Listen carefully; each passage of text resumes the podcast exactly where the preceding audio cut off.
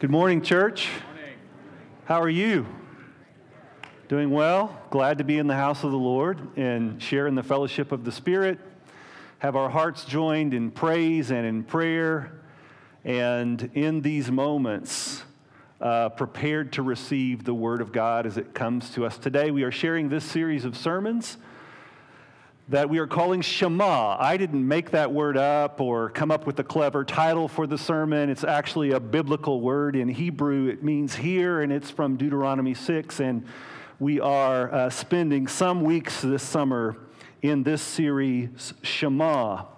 The Shema in Deuteronomy is a grounding for the life of the people of God, it shapes their identity as they are moving, as God is leading, as God is drawing them up into uh, God's preferred and promised future, led by the God who goes before them. Shema shapes who they are.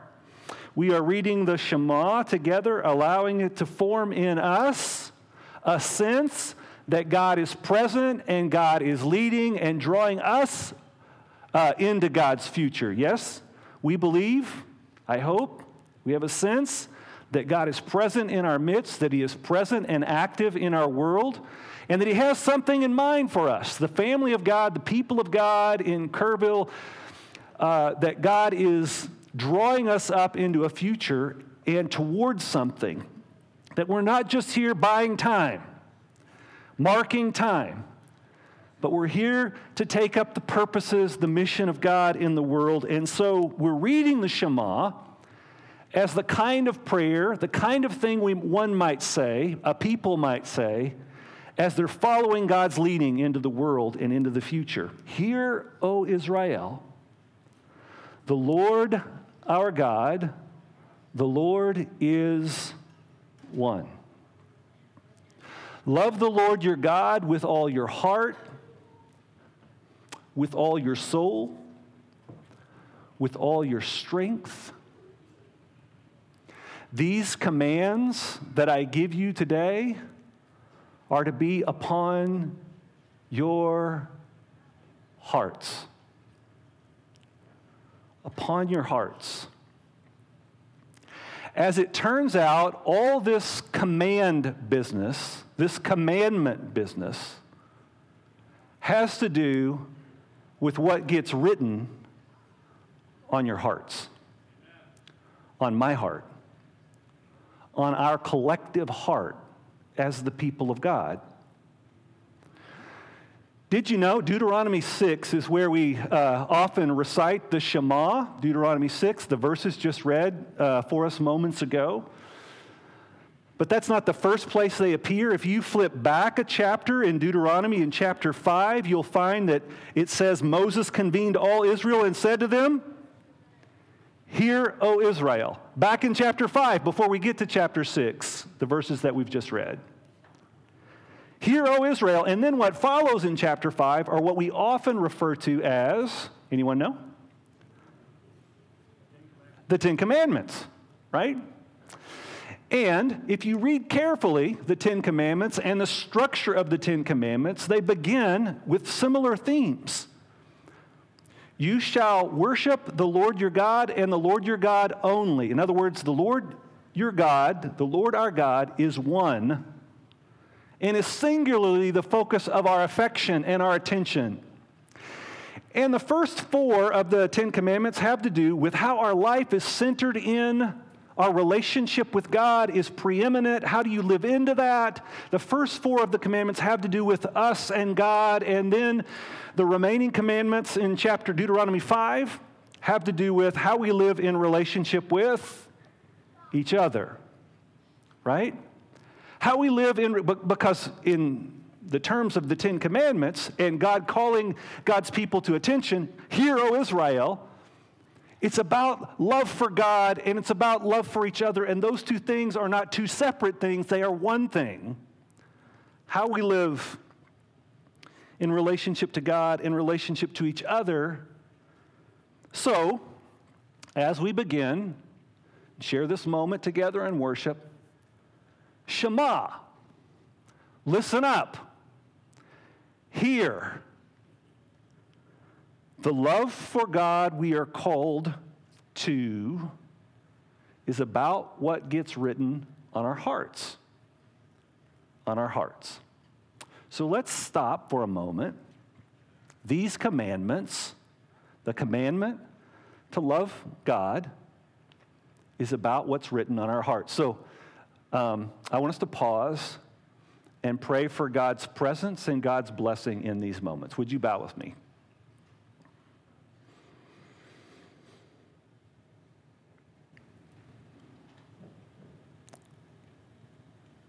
God, we take these few moments to be still before you, to take a few deep breaths so that your life might be fully among us and within us, that your spirit might rest upon us in this place and in this moment. We want you to do work today on our hearts. We confess to you that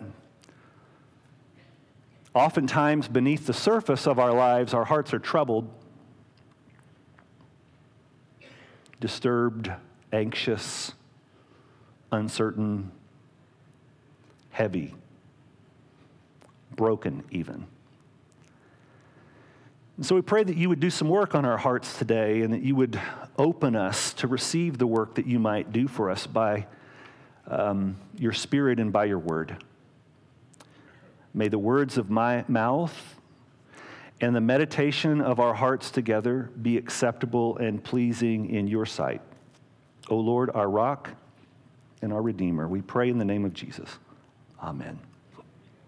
Hey, give attention to these words. These are words from Luke chapter 10. You'll see them on the screen. And um, I'm going to read them off the screen with you. So Luke 10 says this After this, the Lord appointed 72 others and sent them two by two ahead of him to every town and place that he intended to go. He told them, the harvest is plentiful, but the workers are few. Ask the Lord of the harvest, therefore, to send out workers into his harvest field. Go. I'm sending you out like lambs among wolves. Do not take a purse or bag or sandals, and do not greet anyone on the road. When you enter a house, first say, peace to this house. And then get this if someone who promotes peace is there, your peace will rest on them. If not, it will return to you. Next slide. Stay there, eating and drinking whatever they give you, for the worker deserves his wages. Do not move around from house to house. When you enter a town and are welcomed, eat what is offered to you. Heal the sick who are there and tell them the kingdom of God has come near. The kingdom of God has come near. He sent them, Luke 10 says, two by two to every town and place he intended to go.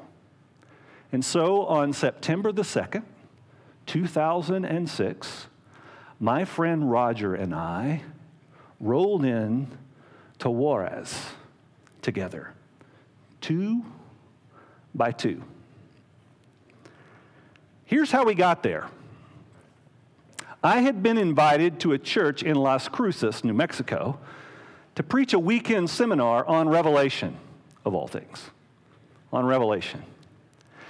And the hook for me was the opportunity to take some time in between the workshop sessions to cross the border into Juarez. I was interested in what was taking place in border cities and particularly around the phenomenon of uh, the factories, the maquiladoras in border cities like Juarez.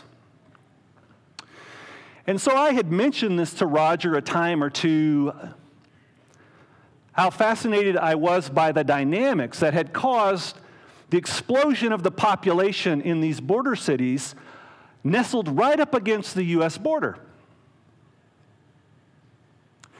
As it turns out, free trade agreements created opportunity for companies to locate manufacturing just across the border. And then the population in Mexico from the interior, central and southern Mexico, migrated north. Why? Because that's where the work was, that's where the factories were. And so I was interested in this phenomenon and the maquiladoras, and I was intrigued so I was going to take this opportunity while I was in Las Cruces to go over and see if I couldn't see some of this. So on a Wednesday night preceding that, after I finished teaching class, Roger walked up the aisle toward me to, so that we could chat. I stepped out like somewhere right in here, and I said to him with a sly grin on my face, Hey, I'm going to Juarez to see the maquilas. Want to go? I thought I was teasing him because I knew he would want to and probably wouldn't go. And he said, Sure. so we went, two by two. In September of 2006, we rolled into the city. We drove around and looked at the maquilas. They were fenced, uh, might not be surprising, high fences with razor wire. And we drove around, and I took all this in and and then the people who had, from the church there, who had uh, escorted us over, who had taken us over, said, We want to take you to meet a family that we're connected to. And so we, we drove out to the outskirts on the western side of the city. To that part of the city, we turned off the um, two lane uh, freeway, the divided two lane freeway, highway, onto a little dirt road between some buildings and out into a field. There were little houses scattered about. Uh, um, they had been cobbled together. They're not houses like you would think of houses, these aren't Kerrville houses. Uh, they were houses constructed of whatever materials that people could cobble together. Sometimes cinder blocks, other times um, shipping pallets, tin, uh, these little makeshift houses. There was no running water or electricity uh, in this little area. Uh, you would call it uh, like the barrio. Uh, they had pirated electricity off the, the main electrical, big electrical wires overhead, and I was fascinated. I'd never seen this before. They had taken wire and they had thrown it up over that so it made contact and then it was down on the ground and it snaked across the road right there in the middle of everything so that they'd have a little bit of electricity. And there was no running water, and so they built like water troughs, and water trucks would come through occasionally and empty water into the water troughs. This is where we were in Juarez. The barrio, home for the poor among the poor. And I learned that there was a lot of sickness and disease there because it was carried in the water and because of a lot of the industrial pollution. There was a lot of sickness and disease. I remember going across to one of those little houses where there was a woman there who suffered terribly um, tumors and cancer and and the violence, you remember, some of you may remember reading about the violence um, in cities like Juarez and in Juarez in particular. The violence was already rearing its ugly head. So we pulled up in front of one of those houses, and this little couple came out to meet us. His name was Enrique, and her name was Anai. And they had a little family, and they lived in this little house and they embraced us and greeted us. And then they invited us in, and they had prepared this feast. Now, you know what that's like, right? Um, I like Tex Mex just fine. But if you can have the real thing, the Mex Mex, not the Tex Mex, but the Mex Mex, uh, and it was like uh, they had prepared this feast. It was phenomenal, the food, and they had drinks. And, they, and I thought to myself, I looked around at my surroundings and thought, how did they do this? They barely had enough to scratch out an inkling of a living, and yet here they were inviting us to their table and and they had four beautiful children, an infant, and then three, three daughters and an infant son.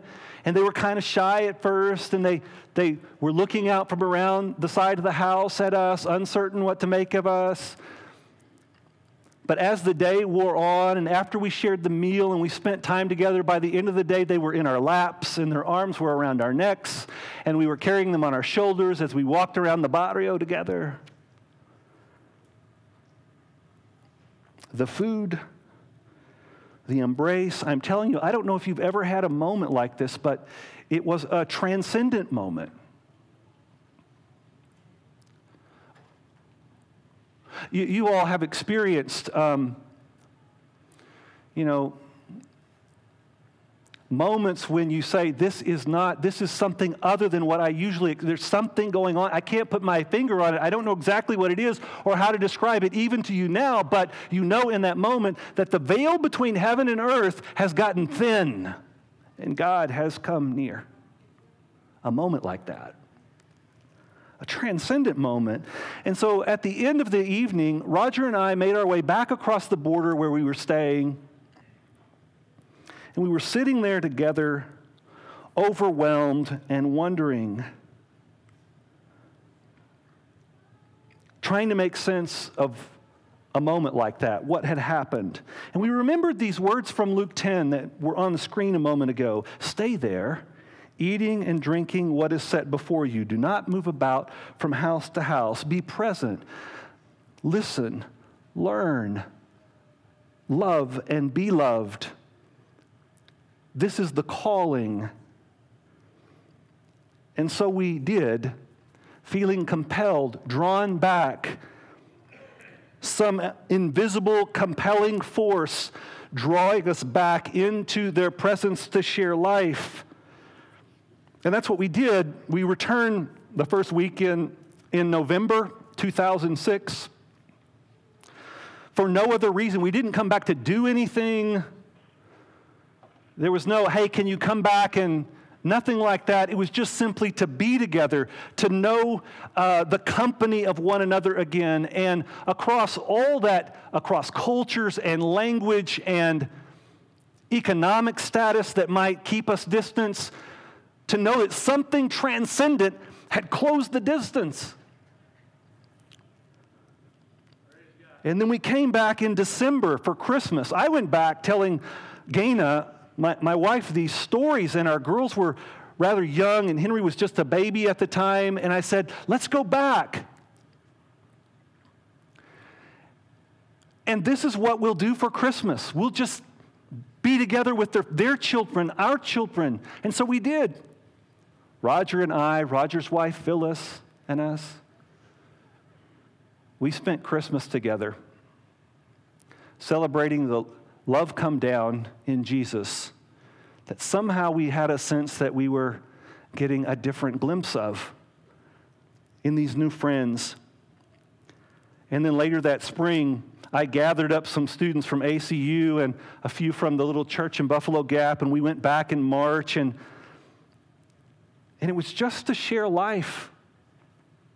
I'm telling you, it wasn't so much about doing anything for them as much as it was soaking up every bit of the love of God they were teaching us. I'll say that again. It wasn't so much, as I reflect upon it, about doing something, but about soaking up every bit of the love of God they were teaching us.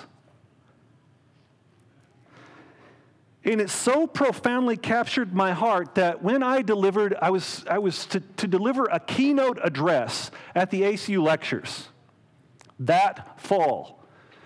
It so captured my imagination that when I took up the text that I had been assigned to speak on, happened to be the story of Lazarus being raised from the grave, I couldn't help but tell it by telling of my experience. This transcendent moment. Look, this Shema, this call to love God with our everything, heart, soul, strength gets written in our hearts, written on our hearts in many ways. And perhaps the greatest of these ways is the experience of it.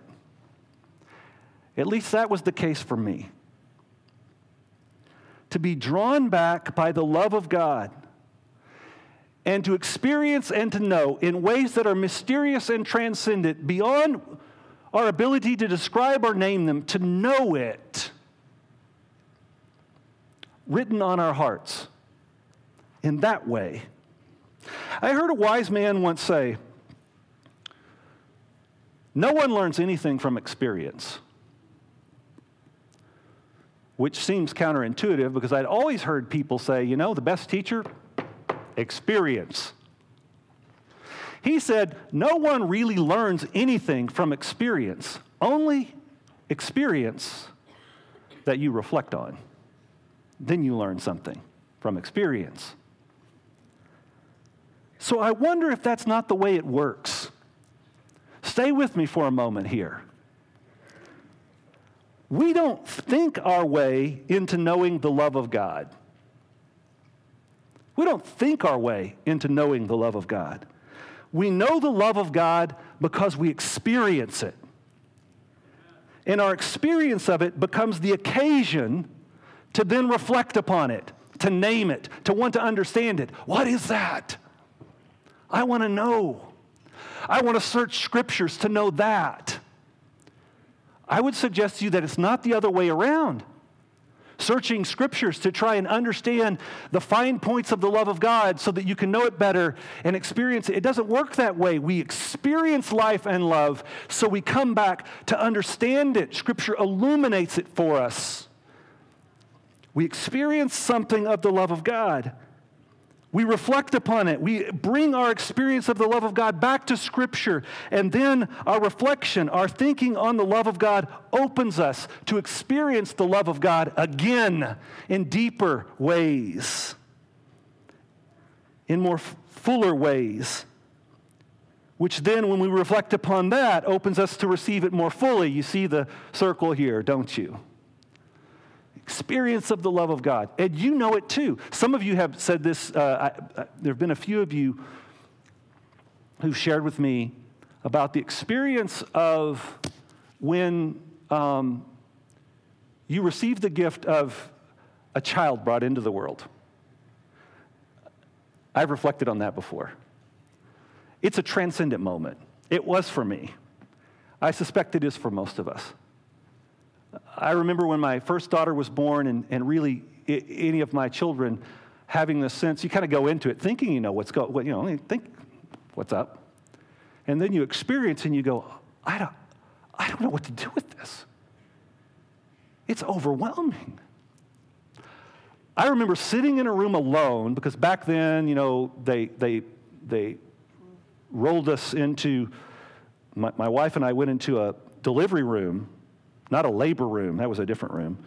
And our daughter was born, and then I went back to gather our things out of the labor room, and no one was in there, and it was dark, and there was a window, and I sat down and I just overwhelmed.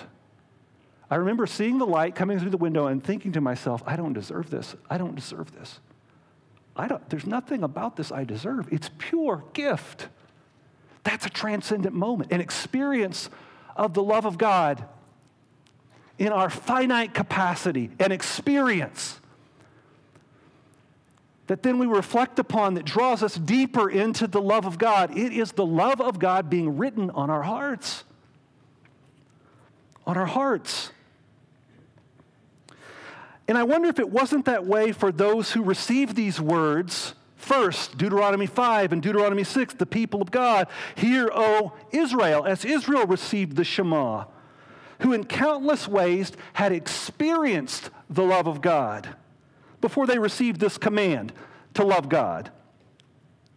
Who experienced it in the journey, who experienced the love of God in their weakness and in their deepest need, like in the wilderness where there was no water. God, you've led us out here. Moses let us out here. There's no water. We're going to die, and then there's water from the rock, and the love of God spills forth, pours forth out of the rock. Or there's no food.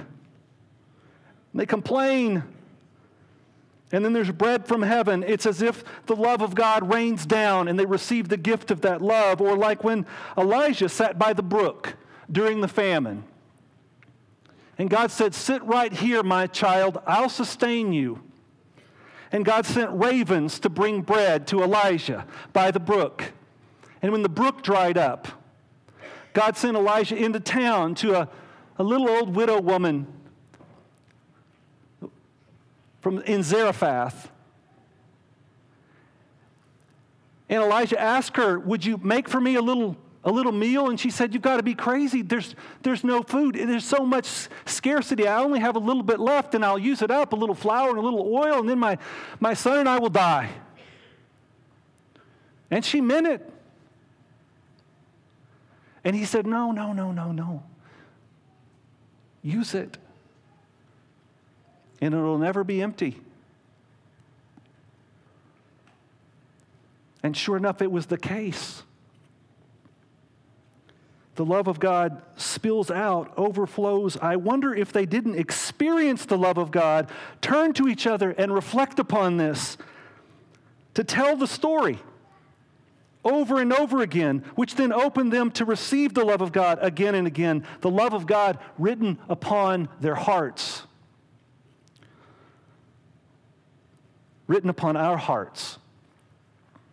Through Ezekiel, the prophet Ezekiel, God would say, I will remove from you your heart of stone and give you a heart of flesh.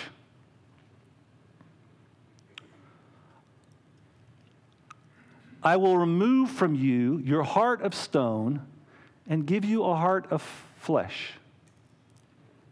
And in the words that preceded, I will give you a new heart and put a new spirit in you. Something about that phrase, heart of stone turned to heart of flesh, that resonates with me. Maybe it resonates with you too. Those of us who've lived long enough to know how easy it is for our hearts to turn to stone, to turn hard.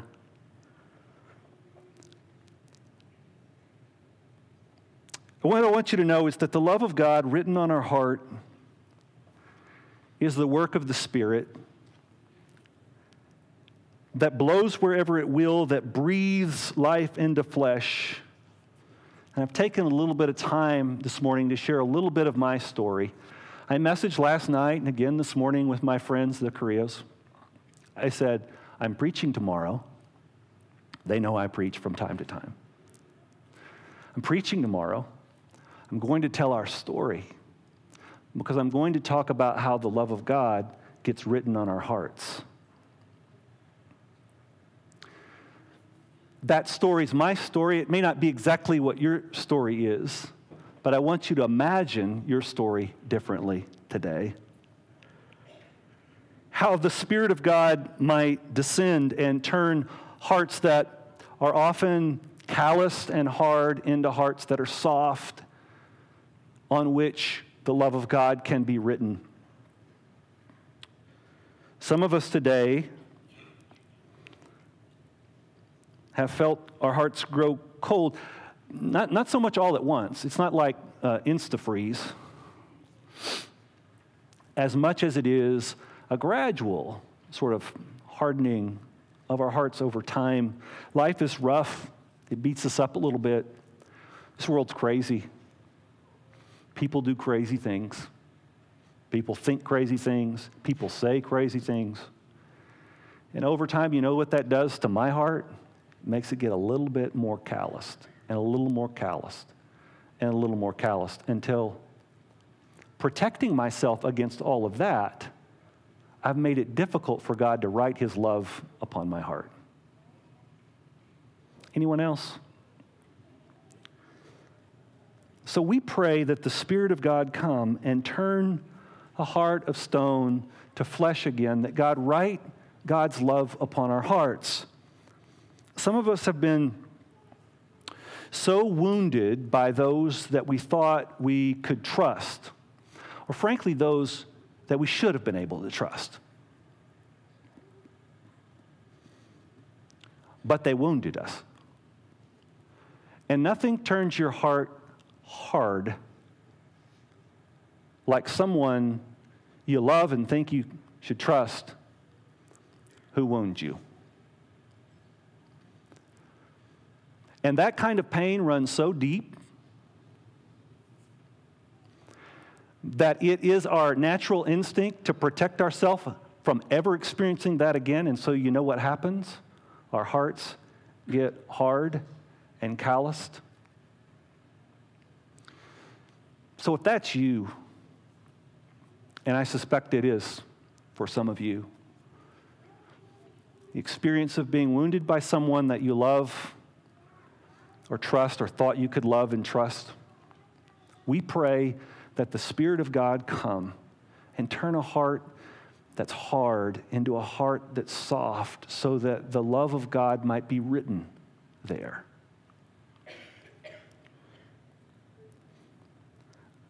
Some of us maybe have been so wounded by religion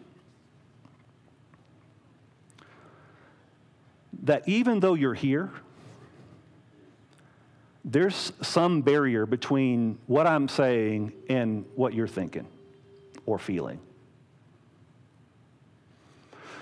Maybe you're here because somebody told you you had to be. Or if they didn't tell you, you live with that voice in your head, and so you came. Maybe some of you are at a place in relationship to what you think this is all about, what faith and God and religion is about, that you're skeptical. I know that's true. We feel like we can't we feel like we can't admit it here in church. But I know it's true. I know that religion and church in the experience of many is uneven. And for some, the perception is that the church itself has been the source of harm. And your heart gets hard to the love of God. I know, especially for younger generations, there's this sense that I don't know if I buy all this. It was fine for my mom and dad. It was fine for my grandparents, maybe fine for other generations, but I'm not so sure. And look, I just want to open up enough space here where we can be truthful about that. Because if you can't ever say it or talk about it, there's no room for the Spirit of God to be at work on us, even our doubts. The honest truth is, religion has done much, much good in the world, and it has done much, much harm. And for many, when the harm gets close to them, it turns your heart hard. You get that, right? It makes it calloused. And so, look, all I'm saying is we're creating a little room, not to say that that's not true, but to say, we're going to hold that and pray that the Spirit of God come and soften our hearts a bit so that the love of God can be written there.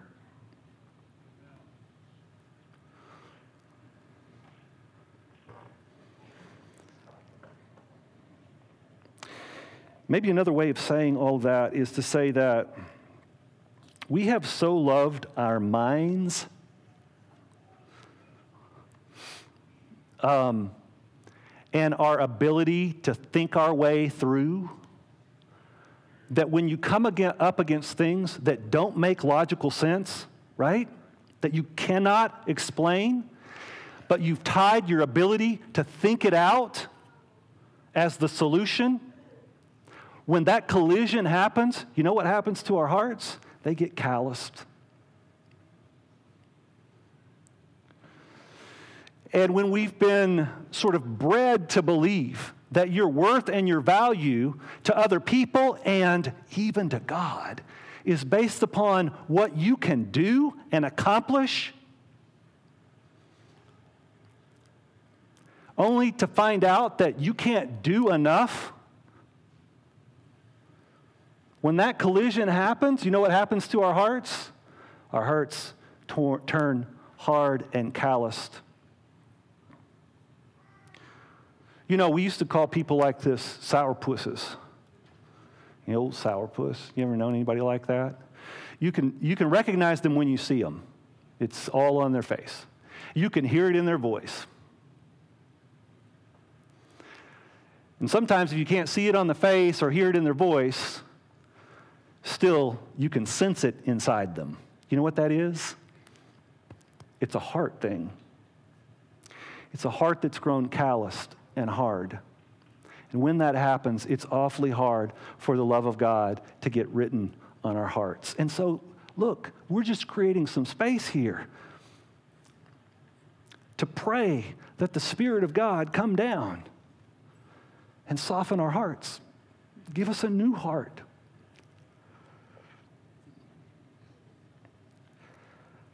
In just a moment, um, Raymond's going to come and lead us in a song.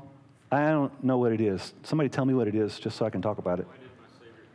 Okay, why did my Savior come to earth? And um, we're, gonna, we're going to focus our attention through that hymn on the love of God manifest in Jesus, who you understand that in the act of his own crucifixion was making his own heart soft and vulnerable so that the love of God might be written on our hearts. And, and, and as we sing that song, we're going to pray as we sing that the Spirit of God would come and soften our hearts. And I just want to create a moment um, this morning for those of you who maybe in the last five minutes or so, I don't know how long I've been uh, trying to describe what sometimes happens to our hearts, who feel like, yeah, that's right. That's exactly where my heart is. I want you to know that that recognition and a moment to, to own that and turn ourselves toward God is a gift and so we're going to stand in just a moment, and I'm going to stay up here at the front for a few moments. Art's up here. Well, he's with the praise team. He'll be close. And there are other elders here. And if there's any one of you who, who wants to come here or to the back and just kind of look for someone, I'll, I'll see you. Just to pray with that God would do some work on our hearts, that there's some room for that. That if there are those here who think, I need a new start, and I so want to embrace the work of God to write His love on my heart that I want to surrender my life to Jesus and His Lordship, and I want to confess that, and I want to be washed in the waters of baptism because I want to create some space for God to do that work on my heart. I want you to come. I don't want you to be afraid or hesitant. You are loved. You are loved by God and you're loved by the people of God. I want you to come for that. And then, as that time comes to a close, we'll gather at the table together and we'll take these things that draw our attention back to the love of God manifest in the death of Jesus and his life and new life and resurrection, all the while praying that the Spirit of God will rest upon our hearts and make hearts that grow hard and cold, warm and soft, so that God might write love upon our hearts. Let's stand together and sing.